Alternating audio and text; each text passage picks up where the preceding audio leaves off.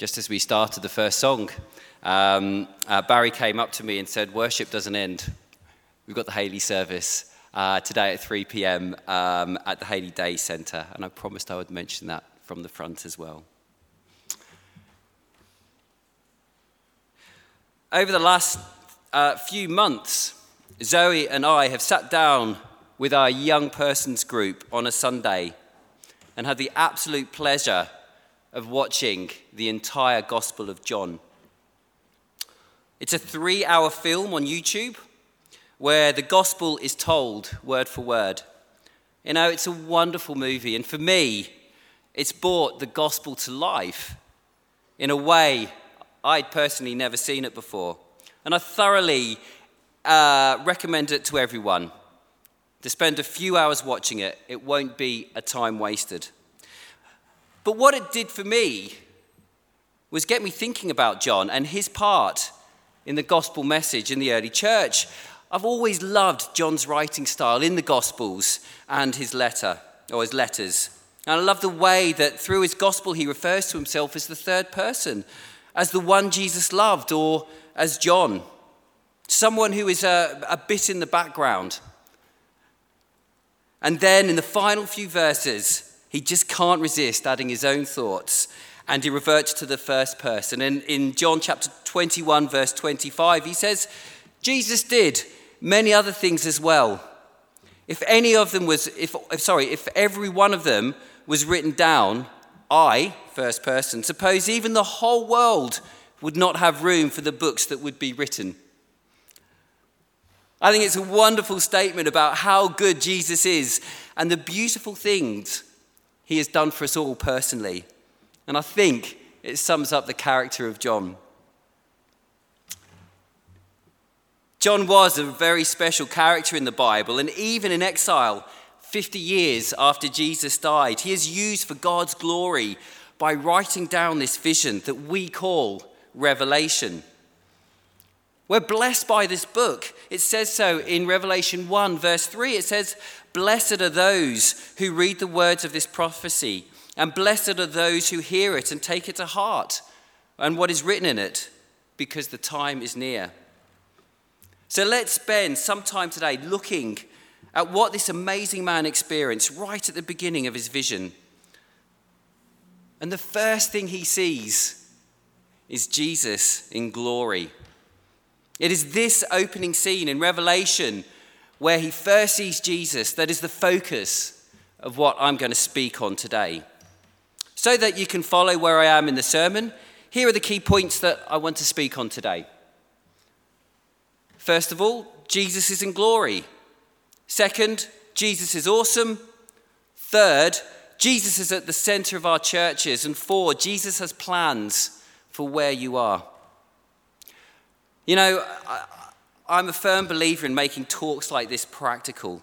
It's easy to dive into the detail and examine the imagery, but God's word transforms and grows us and shapes us. And so, in each of these sections, I think it worth asking the question what does it mean to us individually or as a church?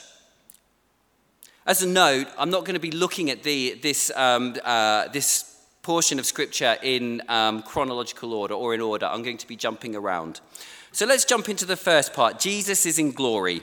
And we're looking at Revelation 1 14 to 16 here.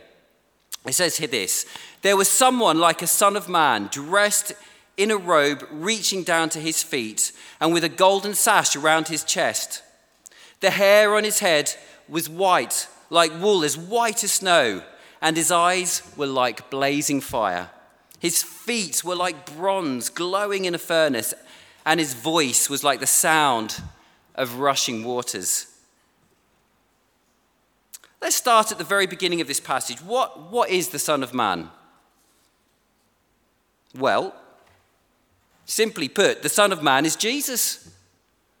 Jesus himself regularly refers to himself as the Son of Man 14 times in Matthew's Gospel. And the first time it was used, I believe, was in Daniel in the Old Testament when he had a vision and referred to Jesus as the Son of Man. However, whilst John recognized Jesus, Jesus looked different than the man who walked on earth. John described Jesus as now having hair as white as wool, eyes like blazing fire, and feet the color of glowing bronze. He clearly recognized Jesus, but he looked different. Why? Why did Jesus look different? Jesus looked different because Jesus had died, he had risen, and he'd gone to heaven.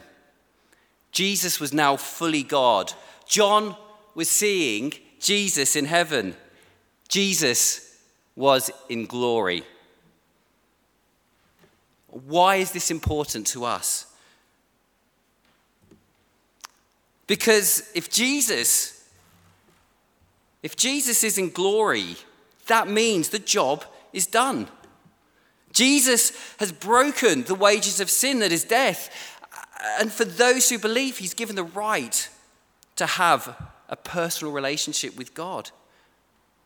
Because Jesus is glorified, we will never die. We believe that whatever happens in our lives, as Christians, He will be with us through the power of His Holy Spirit. Even though Jesus is not here on earth as a man, the Holy Spirit that He promised to send has utterly, utterly transformed the world, including many sitting here today. And I include myself in that. And now Jesus sits at the right hand of God the Father, fully glorified. And it is because of what he's done, instead of death, we have life, and we have it to the full. We have life and have it to the full. But now for the practical bit what does it mean to us that Jesus is in glory? Well, let's answer that question with another question Do our lives reflect the truth that Jesus is in glory? In the next chapter in Revelation, Jesus gives John letters to the seven churches. And here there are some pretty sobering warnings. In Revelation 3:16, Jesus describes his people as being lukewarm, neither hot nor cold. He says, I'm about to spit you out of my mouth. I think it's right and good that we regularly ask ourselves are there areas of our lives that we still want to control? Areas that, if we are honest, Jesus will class as, as lukewarm. That's not having life to the full in the way that Jesus wanted us to have it. For those, and I include myself in that, who've been blessed with children, are we praying for them and reading the Bible with them? We're getting interested in what they're interested in. I've suddenly developed a really healthy interest in rocks, thanks to Noah. And poor Zoe is in despair as she has to deal with the noise of a rock tumbler day and night. She hates it. And she really doesn't like it when we go for a walk and come back with a carrier bag full of rocks. Praying and reading the Bible is important, but laughing with those that God has given us and doing life with them is equally important. And we know that because that's exactly what Jesus did. And for all of us, we all have gifts. Are you using your gifts for His glory? If you lead teams of 40 or you care for a single elderly person, are you bringing God's light into those situations with a smile, a laughter, even though those situations may be really bad? Are we a blessing to others? Have we experienced the joy in giving? Do we speak with Jesus regularly? Do we rest regularly so that you're refreshed? To carry on with life. You know, I believe this is what it means to have life to the full and the reason why Jesus is in glory. The job is done, we're saved. And Jesus now sits at the right hand of God the Father. Have we grasped the life that He has given us and wants us to have? Jesus now sits at the right hand of the Father. Have we grasped the life that He has given us and wants us to have? Next section Jesus is awesome. Let's move to verse 17 now. And he said this When I saw him, I fell at his feet as though dead. He placed his hands on me and said, Do not be afraid. You know, what is our attitude towards Jesus? For sure, when he died, the temple curtain in Jerusalem tore in two, the holiest of holies. It was this wonderful image of the fact that we can all approach the throne of God with confidence. However, what we see here is John, Jesus' closest friends on earth, falling at Jesus' feet as though dead. The point is here is how do we approach Jesus? Yes, he is our friend. Yes, he's the lover of our souls, but he's also God. He's awesome. And when we enter his presence, it's important to remember that we are entering the presence of the creator of the world and the universe. There is no greater power. Of course, John should be frightened.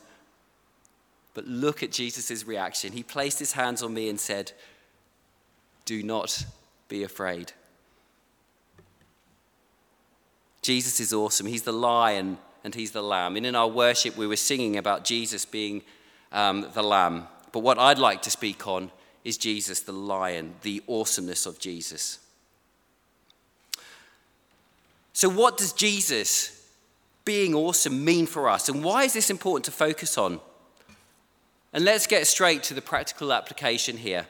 Why is Jesus awesome? Oh, sorry, why is Jesus' awesomeness important to us.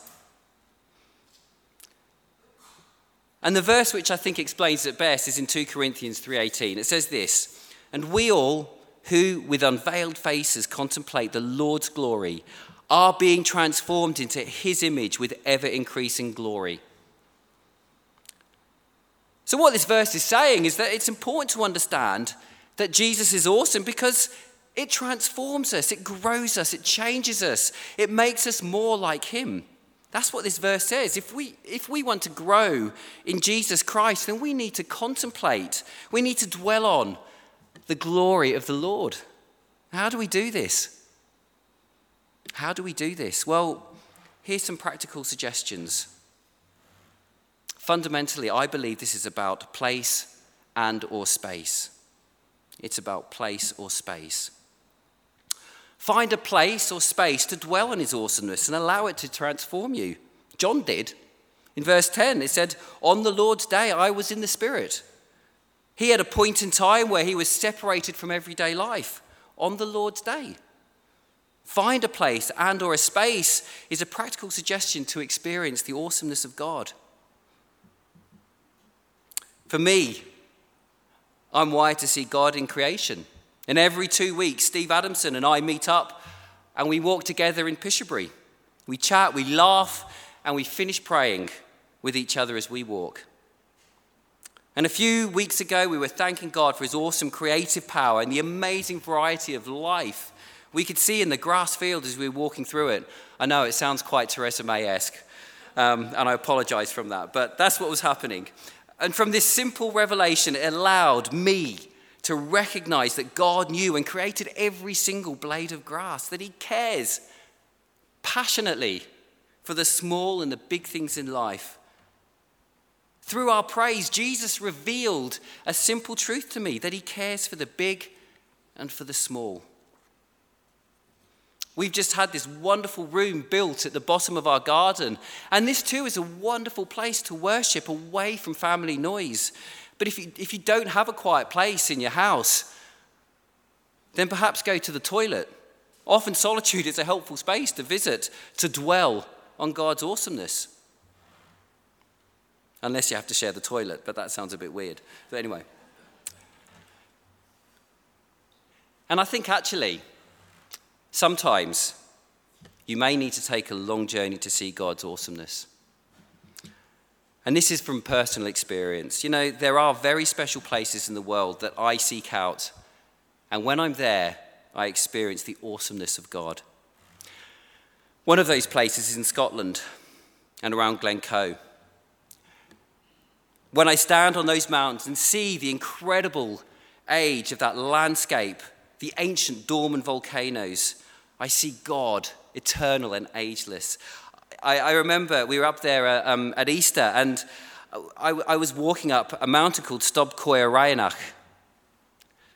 And I stood and looked over some of the oldest landscapes in the world. And for me, it brought to life, it brought to a new meaning to those amazing words that Jesus spoke to the Pharisees when they asked him to rebuke the disciples for singing.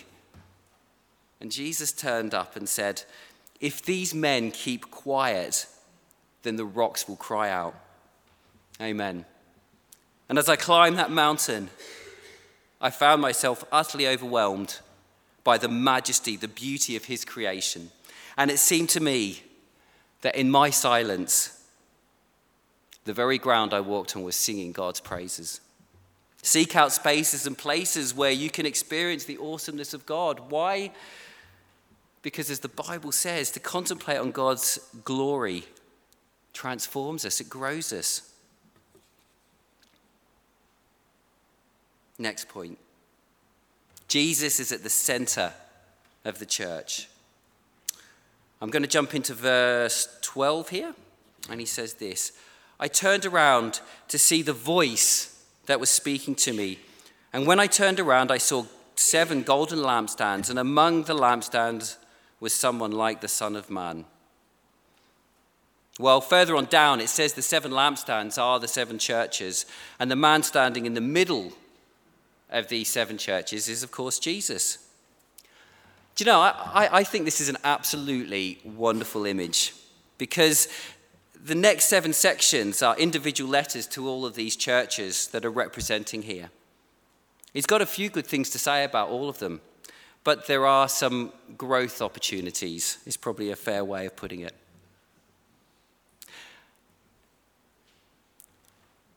I've had the absolute privilege and honour of getting involved with OM, Operation Mobilisation, and, um, uh, and I was with Gary actually, and we, we had about 40 or 50 seconds with George Verwer, the founder of this amazing organisation. Um, we heard him speak, and he's a passionate, he's a humble man, and he's 85 years old. And he's recently written a book called More Drops, and in that book, he talks about an idea that he calls messiology.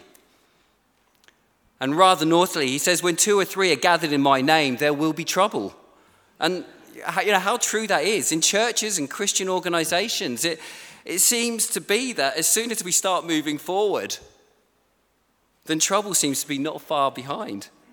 And yet, and yet, here we have the image of Jesus standing in the midst of his imperfect and troublesome church.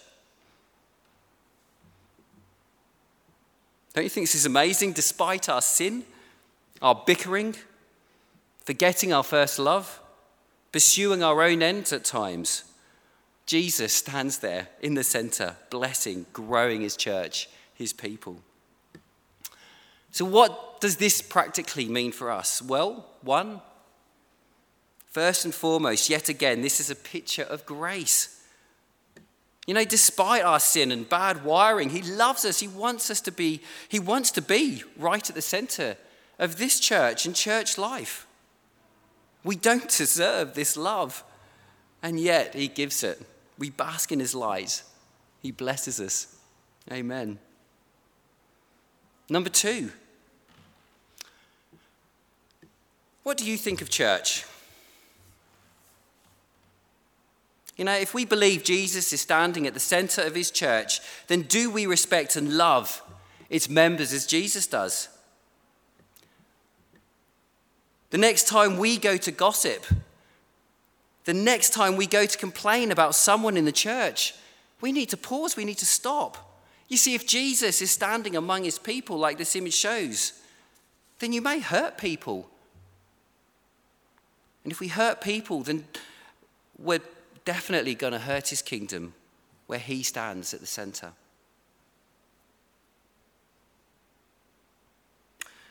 Final point on this Jesus is at the center of his church. If he's at the center of his church, then there is a fair chance that you will meet with Jesus when you're at church. And when we talk about church, we're not just talking about regular attendance on a Sunday. That's a good thing. It's about getting involved in connect groups. I believe it's about finding Christians where you can go for walks on a regular basis. Where is he? I'm going to really embarrass Steve now.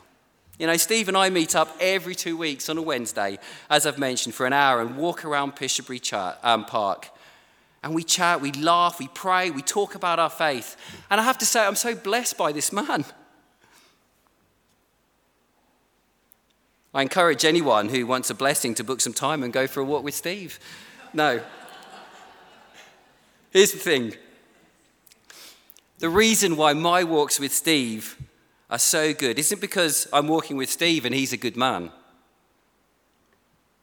No, it's because we're Christians, we're doing life together, and Jesus is at the center. Just like he is in this picture, it doesn't even have to be spiritual. Doesn't even have a particular purpose. Just ring people up, invite them for a meal or a drink. Don't, be inv- don't wait to be invited. Just pick up the phone and start doing it yourself. Jesus is at the center of his church. My final point Jesus wants to use you wherever you are. Jesus wants to use you wherever you are. I'm going right back to the beginning now, verse 9, and it says this Revelations 1 9. I, John, your brother and companion in the suffering and kingdom and patient endurance that are ours in Jesus, was on the island of Patmos because of the word of God and the testimony of Jesus. Just to recap on John John was the only disciple recorded present at Jesus' death and Jesus' resurrection and Jesus' ascension into heaven. He lived through the early life of the church, the highs of the Pentecost, that honeymoon period that must have just been amazing to be amongst but also the absolute horror of the persecution that followed.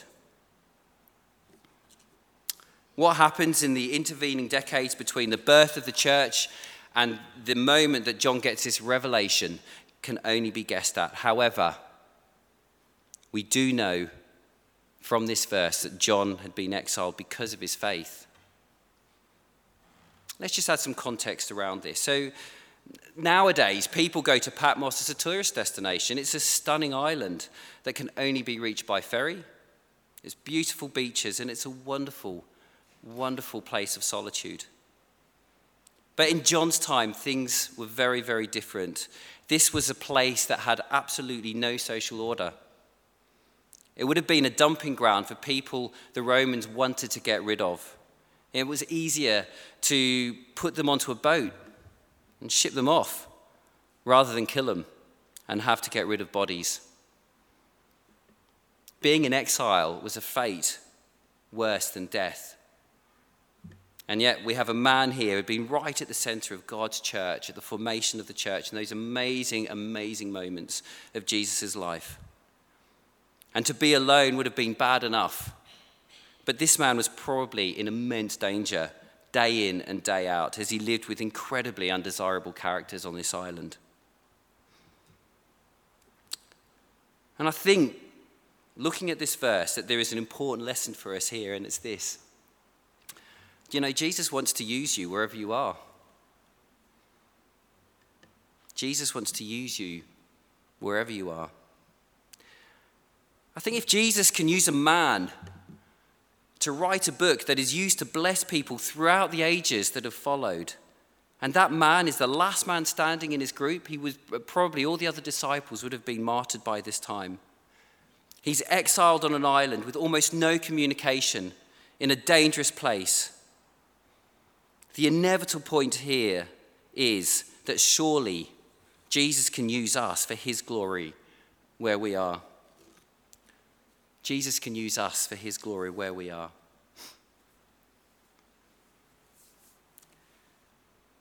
You know, God places us all, us all in situations.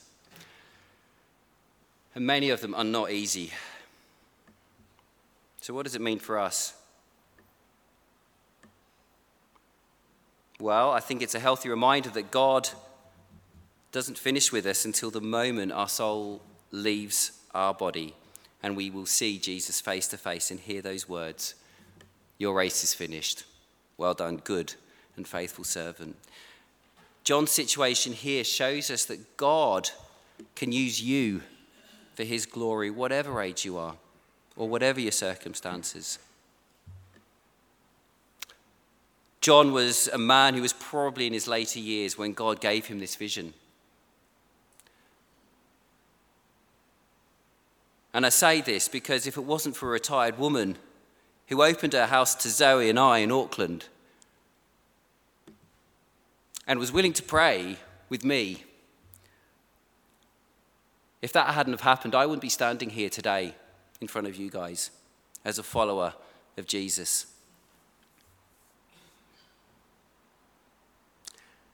I think there's a personal challenge for us all. I don't believe anyone is ever too old, too young, too sick, too disabled, too sidelined, too sinful, too damaged to be used for God's glory. Amen. If God can still use a man exiled on a Greek island for his glory, he can certainly use us. And I passionately believe he wants to. End of point four. Let's tie this together. And can I just ask for the music group to come up now?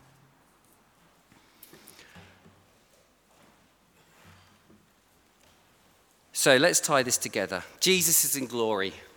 Amen. He's done his job. He's died for us. He's risen again. He sits in glory. We see this in John's first view of the Son of Man. If we believe in him and have asked him into our lives, then we are utterly safe and we have life and we have life to the full. But do our lives today reflect the life to the full that Jesus wants us to have? Falling on our knees in fear as we enter God's presence is a valid response, just as much as lifting our hands up in praises. Spend time dwelling on His awesomeness. Find a place or space where you can spend time reflecting on His glory and His greatness. And through that, I believe He will transform and mold your life that He wants you to have. One space and place where you can be with God is in church. You want to meet Jesus and hear Him speak? Well, pray, yes. Read the Bible, yes. But also get involved in church, in His people, because Jesus is at the center. Be involved building God's kingdom, just like those women were that we got up to the front and thanked and blessed, hopefully, earlier at the beginning of this service. And finally, God wants to use you wherever you are. If God can use an old man sitting in a cave at the back end of the Roman Empire, then he can use you. If, if you are sitting here today, then rest assured, without exception, your journey is still ongoing with Jesus. Ask God to use you for His glory where you are. Every day, ask God to make you a blessing to others and expand His kingdom. Thank Him that He is in glory, that He has died, that He's risen, and we have life because of what He's done. We have it to the full. Gaze on His awesomeness and rest in His greatness, and let Jesus Christ, the Son the Son of the living God, transform us all. Amen. Let's just pray. Father God, thank you. Thank you, Father, that you've died because you love us, because you rose again, because you conquered death, and because you ascended to heaven and is, and is now sitting in glory. Because of what you've done, we have life to the full. Father God, help us to dwell on your glory. Transform us and use us where we are for your kingdom. Amen.